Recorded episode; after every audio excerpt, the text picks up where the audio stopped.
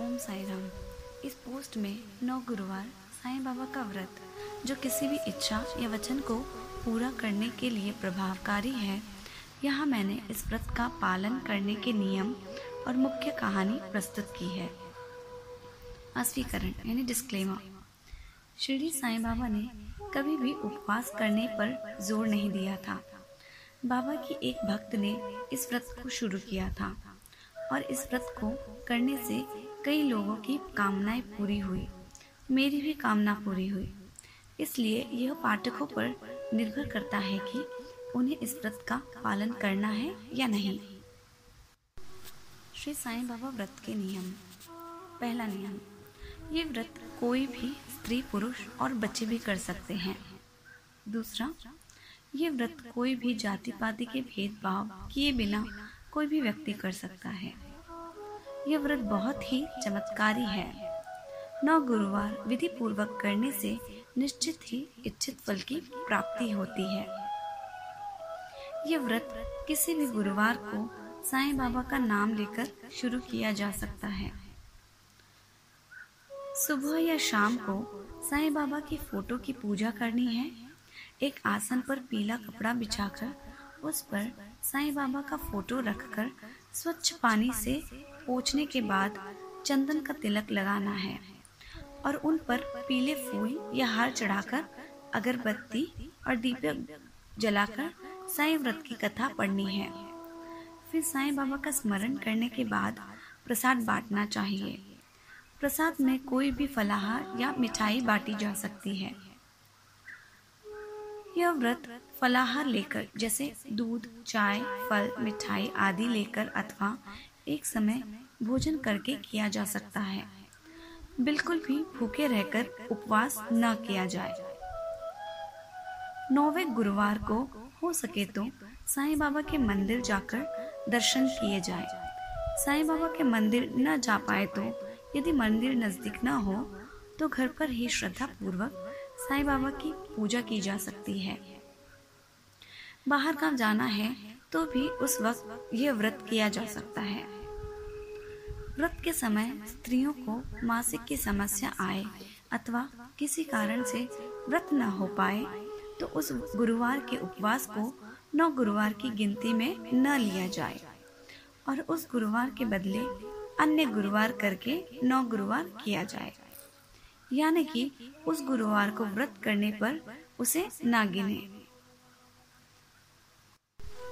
अब है उद्यापन की विधि। उद्यापन में हमें नौवे गुरुवार को उद्यापन करना चाहिए। इसमें पाँच गरीबों को भोजन करवा सकते हैं। भोजन अपनी यथाशक्ति के अनुसार करवा सकते हैं। दूसरा, साईं बाबा की महिमा एवं व्रत का प्रसार करने के लिए अपने सगे संबंधियों या पड़ोसियों को यह किताब, श्री साई व्रत कथा की किताब, पाँच, ग्यारह, इक्कीस, अपनी यथाशक्ति के अनुसार भेज दी जाए। इस तरह व्रत का उद्यापन करना चाहिए। नौवे गुरुवार को जो किताबें भेंट देनी है, उसे यथाशक्ति पूजा में रखिए और बाद में ही भेंट कीजिए।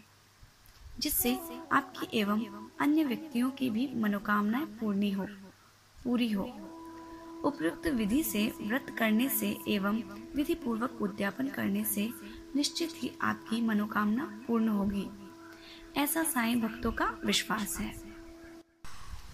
आइए, अब हम श्री साईं व्रत की कथा सुनते हैं। कोकिला बहन और उनके पति महेश भाई शहर में रहते थे। दोनों को एक दूसरे के प्रति प्रेम भाव था, परंतु महेश भाई का स्वभाव झगड़ालू था। बोलने की तमीज ही न थी अड़ोसी पड़ोसी उनके स्वभाव से परेशान थे, लेकिन कोकिला बहन बहुत ही धार्मिक स्त्री थी। भगवान पर विश्वास रखती थी, एवं बिना कुछ कहे सब कुछ सह लेती थी।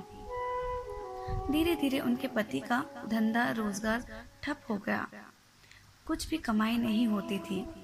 महेश भाई अब दिन भर घर पर ही रहते और अब उन्होंने गलत राह पकड़ ली थी और अब उनका स्वभाव पहले से भी अधिक चिड़चिड़ा हो गया था। दोपहर का समय था। एक वृद्ध महाराज दरवाजे पर आकर खड़े हो गए। चेहरे पर गजब का तेज था और आकर उन्होंने दाल चावल की मांग की। कोकिला बहन ने दाल चावल उनको दे दिया। और दोनों हाथों से उस वृद्ध बाबा को नमस्कार किया। वृद्ध बाबा ने कहा कि साईं सुखी रखे।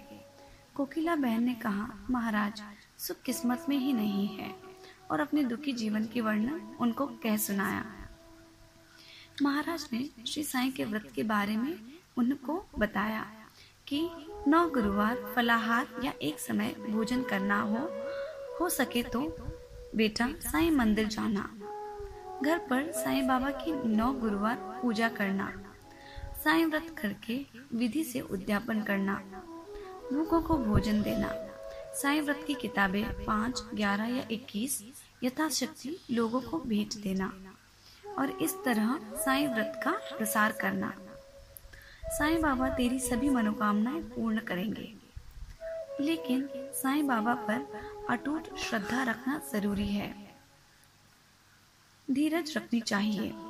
जो उपरोक्त विधि से व्रत और उद्यापन करेगा, साईं बाबा उनकी मनोकामना ज़रूर पूर्ण करेंगे।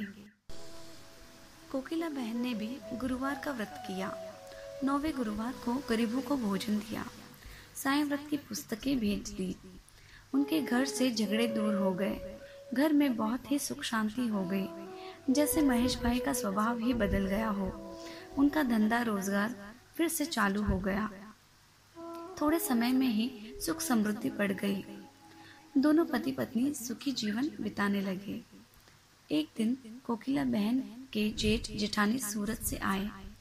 बातों बातों में उन्हें बताया कि उनके बच्चे पढ़ाई नहीं करते हैं, परीक्षा में फेल हो गए हैं। कोकिला बहन ने नौ गुरुवार की महिमा बताई। साईं बाबा के भक्त, साईं बाबा की भक्ति से बच्चे अच्छी तरह अभ्यास कर पाएँगे। लेकिन इसके लिए साईं बाबा पर विश्वास रखना ज़रूरी है। साईं सबकी सहायता करते हैं। उनकी जिठानी ने भी यह व्रत की विधि बताने के लिए कहा। कोकिला बहन ने कहा कि नौ गुरुवार फलाहार करके अथवा एक समय भोजन करके यह व्रत किया जा सकता है। और नौ गुरुवार तक हो सके तो साईं मंदिर के दर्शन के लिए जाने को कहा। और यह कहा कि यह व्रत, स्त्री, पुरुष या बच्चे कोई भी कर सकते हैं। नौ गुरुवार, साईं फ़ोटो की पूजा करना, फूल चढ़ाना, दीपक, अगरबत्ती आदि करना, प्रसाद चढ़ाना एवं साईं बाबा का स्मरण करना, आरती करना आदि विधि बताई। साईं व्रत कथा, साईं स्मरण, साईं चालीसा आदि का पाठ करना। नौवे गुरुवार को गरीबों को भोजन देना। नौवे गुरुवार यह साई व्रत की किताबें अपने सगे संबंधियों, अड़ोसियों, पड़ोसियों को भेज देना। सूरत से उनकी जेठानी का थोड़े दिनों में पत्र आया कि उनके बच्चे साई व्रत करने लगे हैं और बहुत अच्छी तरह से पढ़ते हैं। उन्होंने भी व्रत किया था और व्रत की किताबें जेठ के ऑफ़िस में दे दी थी। इस बार भी, इस बारे में उन्होंने लिखा कि उनकी सहेली की बेटी, सहेली की बेटी की शादी साई व्रत के कारण बहुत ही अच्छे जगह पर हो गई। उनके पड़ोसी का गहने का डिब्बा गुम हो गया था। वो एक महीने के बाद गहनों का डिब्बा न जाने कौन वापस रख गया। ऐसा अद्भुत चमत्कार हुआ था। इन सभी चमत्कारों से कोकिला बहन ने यह जान लिया था कि साईं बाबा की महिमा महान है। हे साईं बाबा, जैसे सभी लोगों पर प्रसन्न होते हो, वैसे ही हम सब पर भी होना ओम श्री सद्गुरु साईनाथाय नमः